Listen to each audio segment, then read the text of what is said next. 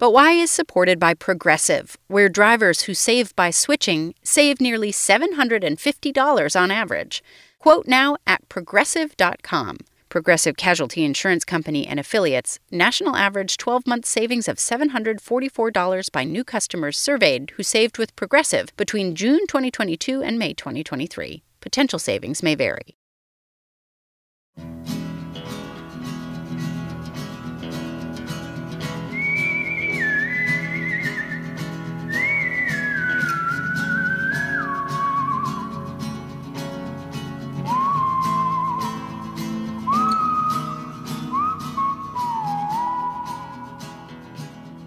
This is But Why, a podcast for curious kids produced at Vermont Public Radio. You send us the questions, and we find the answers. I'm Jane Lindholm, and I host the show. Today we're covering something that almost everyone has at least some experience with spiders. Now, a lot of people have the wrong idea about spiders. They think spiders are creepy or scary or out to bite you just for the heck of it. But not you, you curious but why listeners. You have sent us lots of questions about spiders, so it's clear you are eager to learn more about these remarkable creatures. Today, we're bringing back an episode we did in 2018 all about spiders because we think some of you may have missed it the first time around. And even if you didn't, it's worth another listen. But first, we wanted to let you know about something that is new we have brand new coloring pages to pair with some of our episodes, including this one. There's a beautiful illustration of different kinds of spiders by Hilary Ann Love Glass to go along with this episode. You can have an adult help you print it out and then color while you listen. All of our coloring pages are at butwhykids.org. Back to spiders. Here to help answer your questions is Catherine Scott. She's an arachnologist. What's an arachnologist? Well, it's someone who studies arachnids. But what's an arachnid? An arachnid is an animal uh, that has eight legs, and that's that's the main defining feature. Spiders are arachnids, so all spiders are arachnids, but not all arachnids are spiders. There are several other kinds of animals that also have eight legs that are closely related to spiders, but aren't spiders. There are other arachnids like scorpions, like mites and ticks, and there's a bunch of other ones as well. So, most of our questions, well, all of them really, are about spiders, which are probably the most famous arachnid. Why do you study spiders? I study spiders because their behavior is fascinating. Um, I also think they're really beautiful and everything about them is interesting, uh, but I'm particularly interested in uh, their behavior and how they communicate with one another. Basically, what I study is how spiders talk to each other but they don't talk to each other like we do. They use chemicals called pheromones, and they also use vibrations and other ways of talking to each other. I always think of spiders because I guess that's how I see them as solitary animals. They're by themselves. They do, though, communicate to one another? You're right that most spiders are solitary and they spend most of their lives alone. But all spiders reproduce sexually, so they at least have to get together when they want to uh, make offspring. So, in order for a male spider to find a female spider, uh, they have to communicate somehow. He has to figure out where the female is. And so that's where these chemicals called pheromones come in. The female basically has to produce it's like a perfume that she produces that the male can smell from some distance away in order to find her. Not all spiders um, rely only on chemicals to find each other. Some spiders have good vision and they can just see each other because they're wandering around all the time.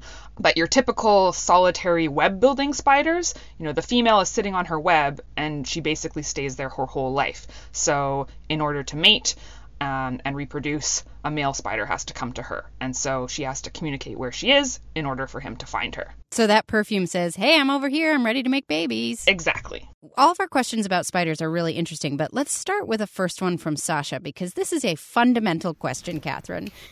I'm seven years old I live in New York City, and my question is why do spiders have eight legs and eight eyes? Can't they just handle four legs and two eyes like most predators, or two legs and two eyes like a few other predators?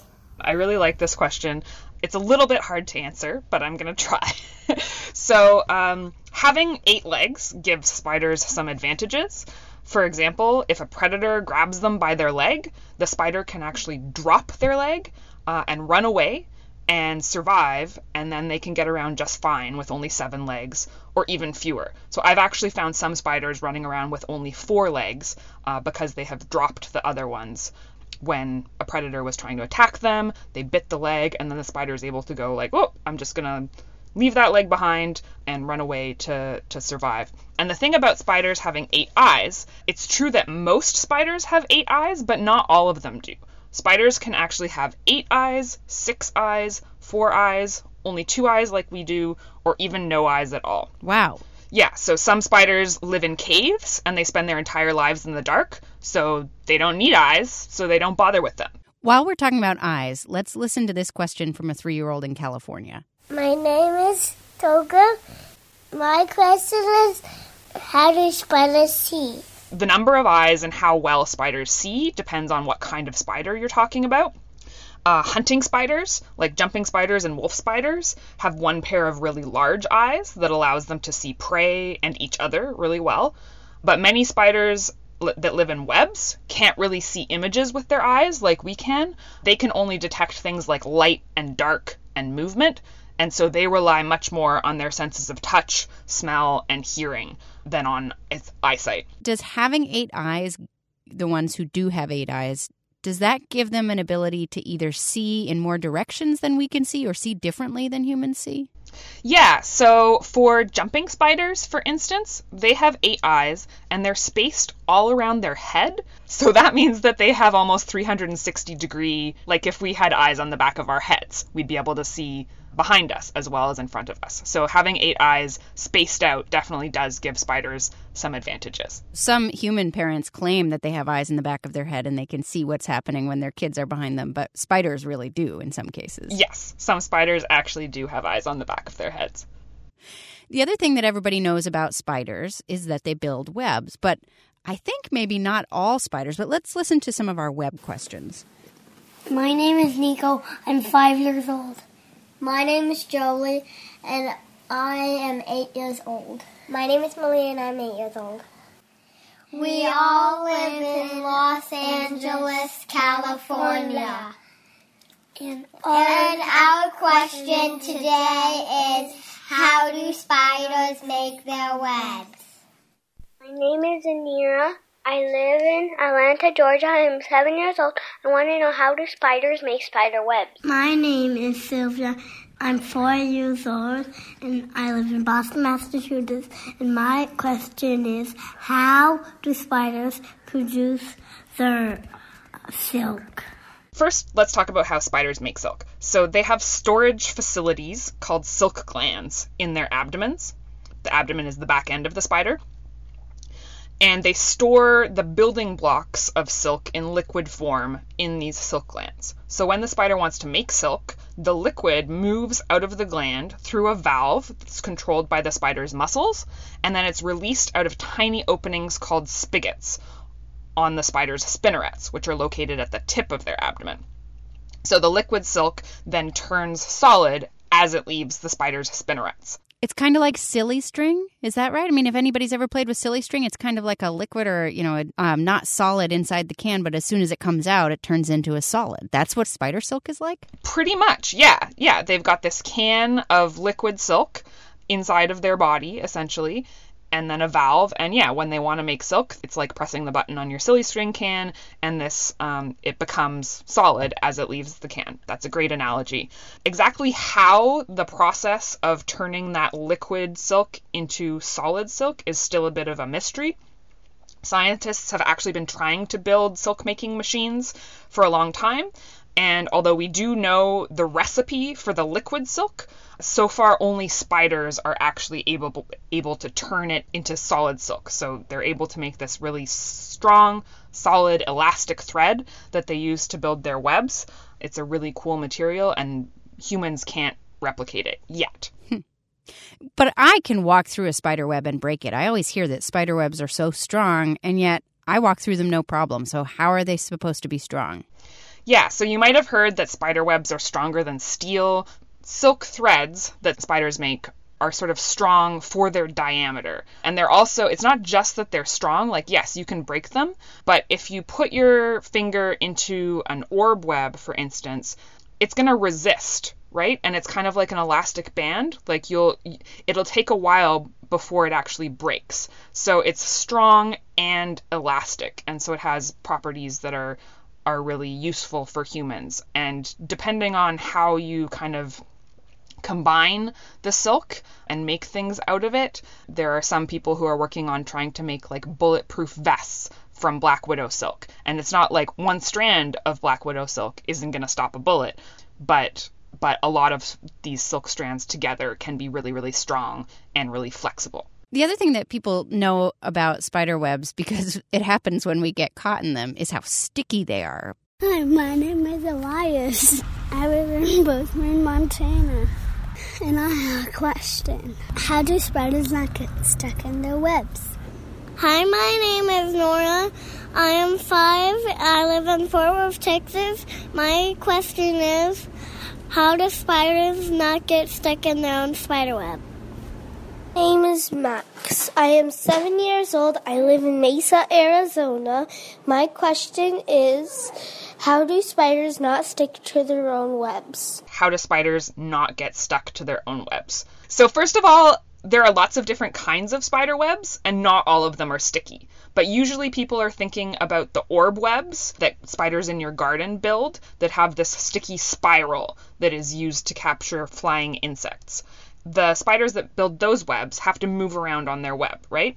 So while they're walking around on the web, they can just avoid the sticky lines because not every single strand of the silk in that web is sticky. But they do have to touch the silk with their legs while they're building the web, and they manage not to get stuck to it. So the way that they avoid getting stuck to their own silk is that their feet, which scientists call tarsi, are covered with tiny hairs that decrease the amount of surface area that makes contact with the silk. And they also have a kind of non-stick chemical coating on their feet that helps the bits that do touch the silk not get stuck to it. And they're also just really careful about where they put their feet. Here's something cool that spiders, some spiders at least, can do, and it, it they can walk on walls. I mean, we all know Spider Man can walk on walls, but he got that skill from somewhere, and it's the spider. So here are a couple of questions about that. My name is Elias, I live in Bozeman, Montana, and I am five years old. My question is how do spiders stay on the walls and ceilings and not fall off? I'm five years old and my name is Memphis and I live in Edmonton, Canada and I want to learn about how do spiders climb on walls. Before when we were talking about how spiders avoid get stuck into their silk, it was all about um, having hairs on their feet, right? So, how spiders are able to walk on walls and ceilings is also about increasing surface area with hairy feet. So, some spiders, the ones that don't build webs, have something called claw tufts on their feet. So, these are basically super hairy pads that help them stick to flat, smooth surfaces like walls. So, the spider's foot is covered with this dense tuft of hairs and then each of those individual hairs is covered in hundreds of thousands more even tinier hairs. So this means that the spider has a huge number of tiny points of contact with the wall. And the way that they stick to the wall is through something called van der Waals forces.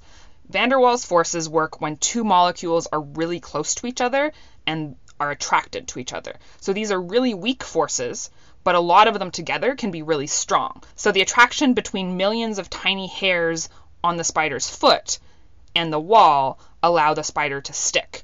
But it's also not so sticky that they can't walk around. So it's basically kind of like the spider having post it notes on their feet that are sticky enough to stay on the wall, but easy to peel off. Imagine having to walk around your house being really careful about where you put your feet because you might get stuck in the middle of your bedroom or something. But also being able to walk up the walls of your room when you want to. I would like that skill. Coming up, how do spiders choose where to make their sticky webs? And how can you help the adults in your life, or maybe you yourself, be less afraid of spiders? But first, a message for the adults who are listening. We have support from Paramount Pictures' new movie, If, in theaters May 17th. This movie introduces audiences of all ages to Bee, a curious young girl with the ability to see everyone's imaginary friends, aka IFs. Get it? Imaginary friends? Bee joins forces with Cal, an adult who can also see ifs, and together they embark on a magical adventure seeking to reconnect forgotten ifs with their long ago kids. Ryan Reynolds brings comedic energy to the film alongside precocious new star Cailey Fleming. If you have or have ever had an imaginary friend, let if answer what if everything you believed as a kid was real? If is in theaters May 17th. But first, a message for the adults who are listening. Support for our program comes from Oak Meadow, providing secular, student centered homeschooling curriculum and a teacher supported distance learning school for K through 12. Oak Meadow has encouraged kids to follow their curiosity and uncover the answers to But Why for 45 years. To learn more, visit oakmeadow.com. This is But Why. I'm Jane Lindholm, and today we're answering your questions about spiders with arachnologist Catherine Scott. Remember, arachnids are animals with eight legs. They're not insects. Arachnids have their own special classification in the animal kingdom, and they include ticks and scorpions, and my favorite, the pseudoscorpion. Arachnids are arthropods. That means they're animals that don't have bones like you and I do to keep our bodies in the right shape and help us move. Arthropods have an exoskeleton, a shell that serves the same purpose. It gives their body their shape and keeps all their organs inside. Today, we are concentrating specifically on spiders. We were just talking about the webs that many spiders build, but how do they know where to build them? Hello, my name is Johanna, and I am four and three quarters, and I live in Minnesota. And my question is how do spiders choose a place to make their web? Basically, they want to choose somewhere that's safe and where there's lots of food to eat. So, some spiders use their senses of smell and taste to figure out if there is a good source of food around when they're choosing a website. You might find spiders in your house. Some spiders might have put up a web in a window or near a light inside or outside your house, and the reason for that is that they are detecting that it's a good place to find prey. So you might see, especially outside lights, might often have a lot of spider webs around them. Insects like moths are attracted to bright lights at night, so the spiders are able to detect that, oh, there's a light here, it's going to be a really great place to capture a lot of moths and other flying insects, and so they choose that place to set up their web. Hello, my name is Roy, and I'm seven years old, and I'm from v- Barboursville, Virginia. And my question is, what's the difference between a spider web and a cobweb, and what is a spider web made of, and what is a cobweb made of? So that's an interesting question. The answer probably depends on who you ask someone who has messy old spider webs in their house or their basement might call them cobwebs. But arachnologists call the messy looking webs of spiders like black widows and cellar spiders cobwebs, whereas the beautiful spiral webs of garden spiders are called orb webs. And so there are actually a whole bunch of different kinds of spider webs that are made by different spiders in different families and species. So some spider webs are triangle shaped, some are dome or bowl shaped, some are funnel shaped, uh, and some are more like flat sheets. So, cobweb is actually a term that's used to describe a particular type of messy web that's not organized like orb webs are. Catherine, do all spiders build webs? No, it depends on the lifestyle of the spider and the type of hunter that they are. So, some spiders that are wandering hunters don't ever build a web.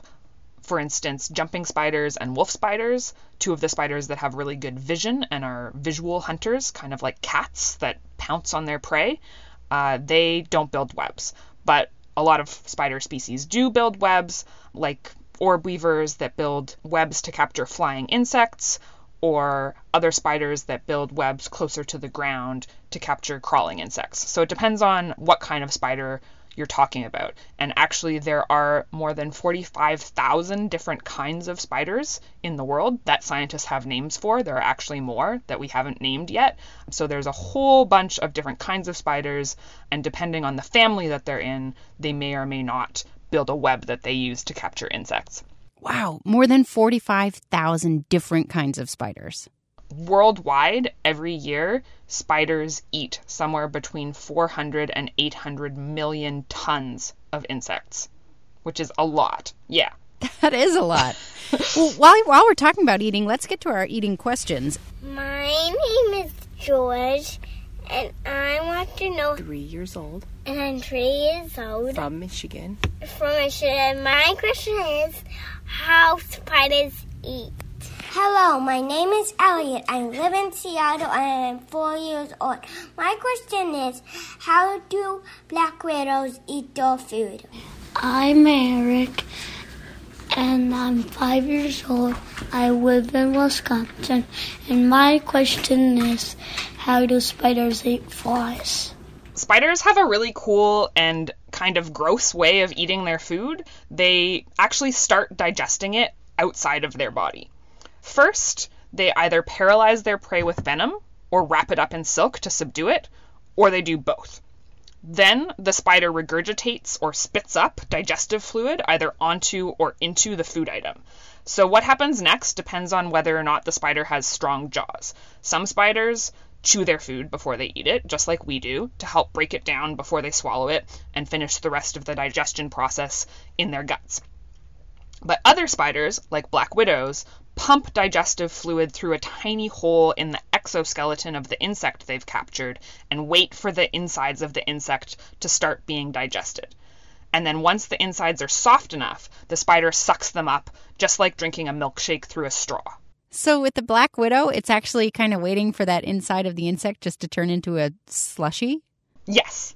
Yeah. So once the black widow is finished eating its prey, you'll be left with the exoskeleton of that insect, and it'll look almost identical to the way it looked when it was alive, but it'll just be a shell, and all of the insides will have been sucked out by the spiders.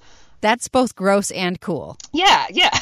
um, other spiders, like wolf spiders, for instance, that have bigger jaws, they'll munch on the insect while they're eating it and chew it, and so you won't necessarily be able to tell what they've eaten afterwards because it'll be there'll be lots of those lots of bits of the exoskeleton left behind because the spiders can't digest those. But with black widows and some other spiders that have puny little jaws and can't really chew their food yeah it, you're, you're left with just this empty shell of an insect. Do all spiders eat insects? Yes. All spiders eat insects but insects aren't the only thing that spiders eat. So the majority of spiders eat mainly insects, but they also eat other arthropods, including other spiders. And some spiders can actually eat vertebrates, so animals with backbones like us. So um, some spiders, called fishing spiders, prey on small fish and tadpoles. They actually live on the edges of lakes and ponds and can dive under the water to capture fish. And then some other spiders, like black widows, for instance, can prey on small lizards and small snakes, or even small rodents. And spiders like the really big tarantulas that live in South America can also eat larger vertebrates like birds and frogs. Whoa. I didn't realize that some spiders could eat fish. Yeah. And birds and frogs and rodents. Yeah. Spiders are predators. They're carnivores that eat other animals, but some of them do also eat plant based food. So some spiders feed on uh, nectar produced by flowers. Orb web spiders, like the ones you see in your garden, um, pollen sometimes gets stuck on their sticky silk, and these spiders take down their webs every night or every couple of nights, and they actually eat up the silk and recycle it. And if there's pollen on the silk, they also eat that pollen, and that's nutritious as well. You know, all of this is very interesting, but what if you're afraid of spiders? A lot of people are. And it's true that some spiders are venomous. Venom is a chemical, or really a combination of chemicals, that an animal, like some spiders and some snakes, can use to attack their prey or to defend themselves. Poison is actually kind of different from venom, and spiders aren't generally poisonous. By that I mean that the spider itself isn't harmful. If you licked a spider, which, by the way, I do not recommend, it wouldn't hurt you to lick it. And in some cultures, spiders are a delicacy. Some cultures eat, for example, tarantulas. But if a venomous spider bit you with that combination of chemicals, it could make you very sick or, in some cases, actually kill you. So you do need to be cautious around spiders and have an adult help you figure out which kinds of spiders are dangerous and which ones are not. But Catherine Scott says you really shouldn't be afraid of spiders. Spider bites are extremely rare. Spiders eat insects, they don't eat people. So some arthropods like mosquitoes and ticks and bedbugs feed on blood. Spiders don't do that. They don't eat us, so they have no reason to bite us. There are some spiders that are capable of causing harm to humans if they bite us, and those include spiders like the black widow. There's really no reason to be afraid of spiders. Spiders don't want to bite you, and if you leave them alone, they're going to leave you alone, and they don't pose a threat. So basically, you should be cautious of spiders the same way you are of any wild animal, but you don't need to be afraid of them and they're not coming for you. They're not trying to bite people. Absolutely. Yeah. Spiders are not interested in biting you. And, you know, if you grab them with your bare hands or are crushing them, they're going to bite defensively because they're scared. They have no other option. Biting is kind of a last resort. But spider venom is for subduing prey. It's for eating insects and other arthropods. It's not for hurting people. Last question here from Izzy. I come from Durham, North Carolina, and I'm six and a half years old. My question is, why are daddy longlegs called daddy longlegs when they have to have a female to produce their babies? Bye. This is a great question that I don't have a really good answer for. The name doesn't make a lot of sense. People use daddy longlegs to describe three different kinds of animals.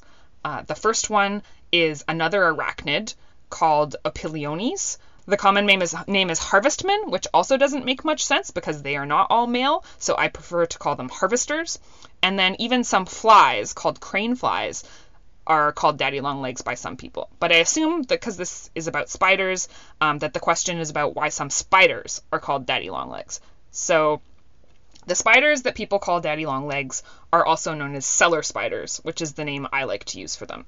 So Izzy is right. They're both male and female cellar spiders, but for some reason we don't call the females mama long legs. So this name really doesn't make much sense. Nobody seems to know where the daddy part of the name comes from, so I really don't have a good answer for the question, but the long legs part does make sense because these spiders have extremely long, skinny legs. What's the benefit to them of having such long, skinny legs? Having long, skinny legs can be advantageous for cellar spiders because it allows them to stay really far away from their prey when they're trying to capture it. So, cellar spiders can actually eat spiders that are much bigger than them Cellar spiders are a web building spider. Uh, they spend most of their life on their own uh, messy cobweb, but they also can leave their web and wander around and sometimes will even enter the webs of other spiders and capture that spider. And so their method of prey capture involves wrapping the prey item with a whole bunch of silk, but because they have some, such long legs and they use their legs and they use their legs to pull silk out of their spinnerets and sort of throw it at the insect, they can stay really far away from the insect because their legs are so long, and that helps them avoid getting injured by an insect that or other spider that's trying to fight back. Catherine says spiders are really cool, and if you don't like them, maybe you just need to spend a little more time with them. Spiders are beautiful. I think if you spend some time watching spiders, you'll find that a lot of them are really beautiful. My favorite thing about spiders is that they have really cool behavior. So if you watch them, you can learn a lot about them. Their prey capture behavior is really interesting. If you find a spider web in or around your house and you can find a small ant or a fly or something, and, and put it on the spider web, you might be able to see how the spider captures its food, and that can be really, really cool. I also think it's cool that spiders have really so- sophisticated communication systems. So they are able to talk to each other using vibrations, sounds, chemicals, smells, and so they have they have a lot to say and they're having conversations that that we can't hear, but they have rich lives and that's really cool, I think. That was arachnologist Catherine Scott. When we talked with her, she was studying black widow spiders at the University of Toronto. Now she studies two other arachnids, mites and ticks, at Acadia University. Thanks so much to Catherine for educating us on spiders today. If you wind up doing some spider studying of your own, let us know how it goes. We'd love to know what you learned to appreciate about the spiders in your home or yard. And don't forget, we have new coloring pages for many of our episodes available on our website for your adult to print out so you can color as you listen or afterwards, including some cool spiders you can color. You'll find them all at butwhykids.org. If there's something you want to know more about, send us a question. We love hearing from you about all topics, big and small. It's easy to send a question. You just have an adult record you asking it. You can do that on a smartphone using a built in memo function. Be sure to include your name, your town, and how old you are. Then send the file to questions at butwhykids.org. But Why is produced by Melody Bodette and me, Jane Lindholm, at Vermont Public Radio. Our theme music is by Luke Reynolds. We'll be back in two weeks. Until then, stay curious.